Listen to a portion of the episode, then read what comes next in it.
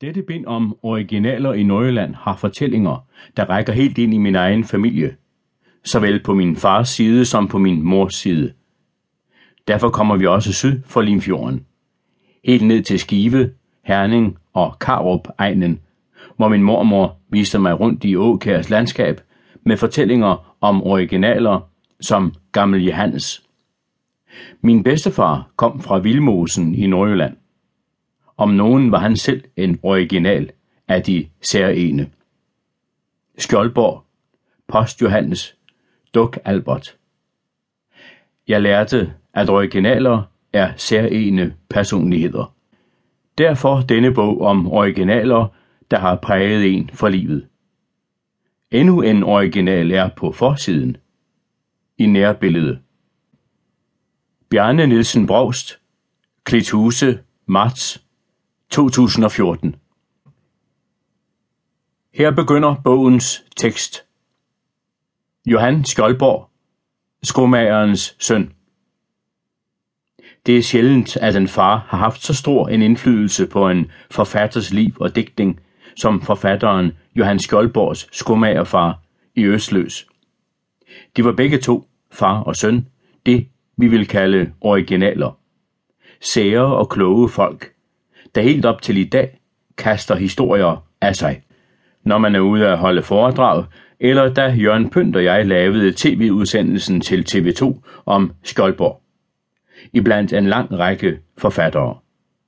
Ingen af disse havde en så inspirerende og altafgørende fader for deres forfatterbane som Johan Skjoldborg.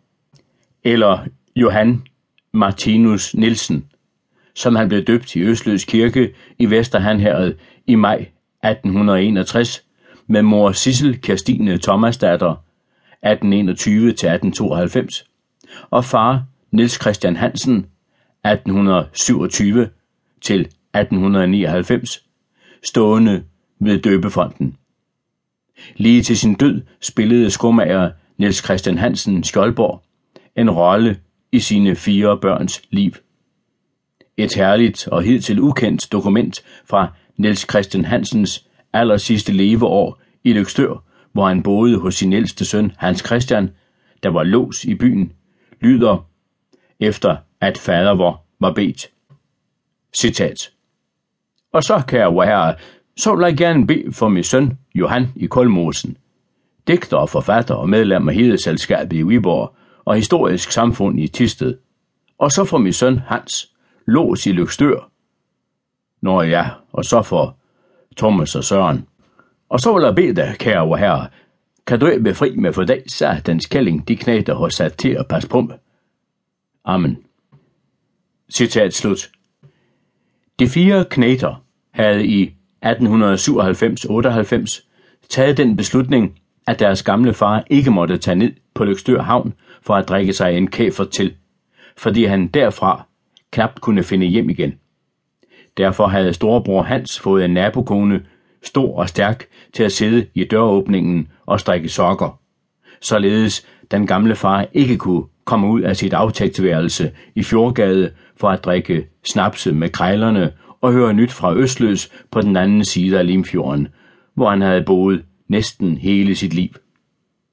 Det var min gamle historielærer, Karl Nielsen, på Ranum Seminarium, der i 1975 overrakte mig Skoldborgs aftenbøn, da jeg i de tidligere år i 1870'erne skrev på min første bog om Limfjordsdigtere, mens jeg fra 1973 til 75 gik på Ranum Seminarium.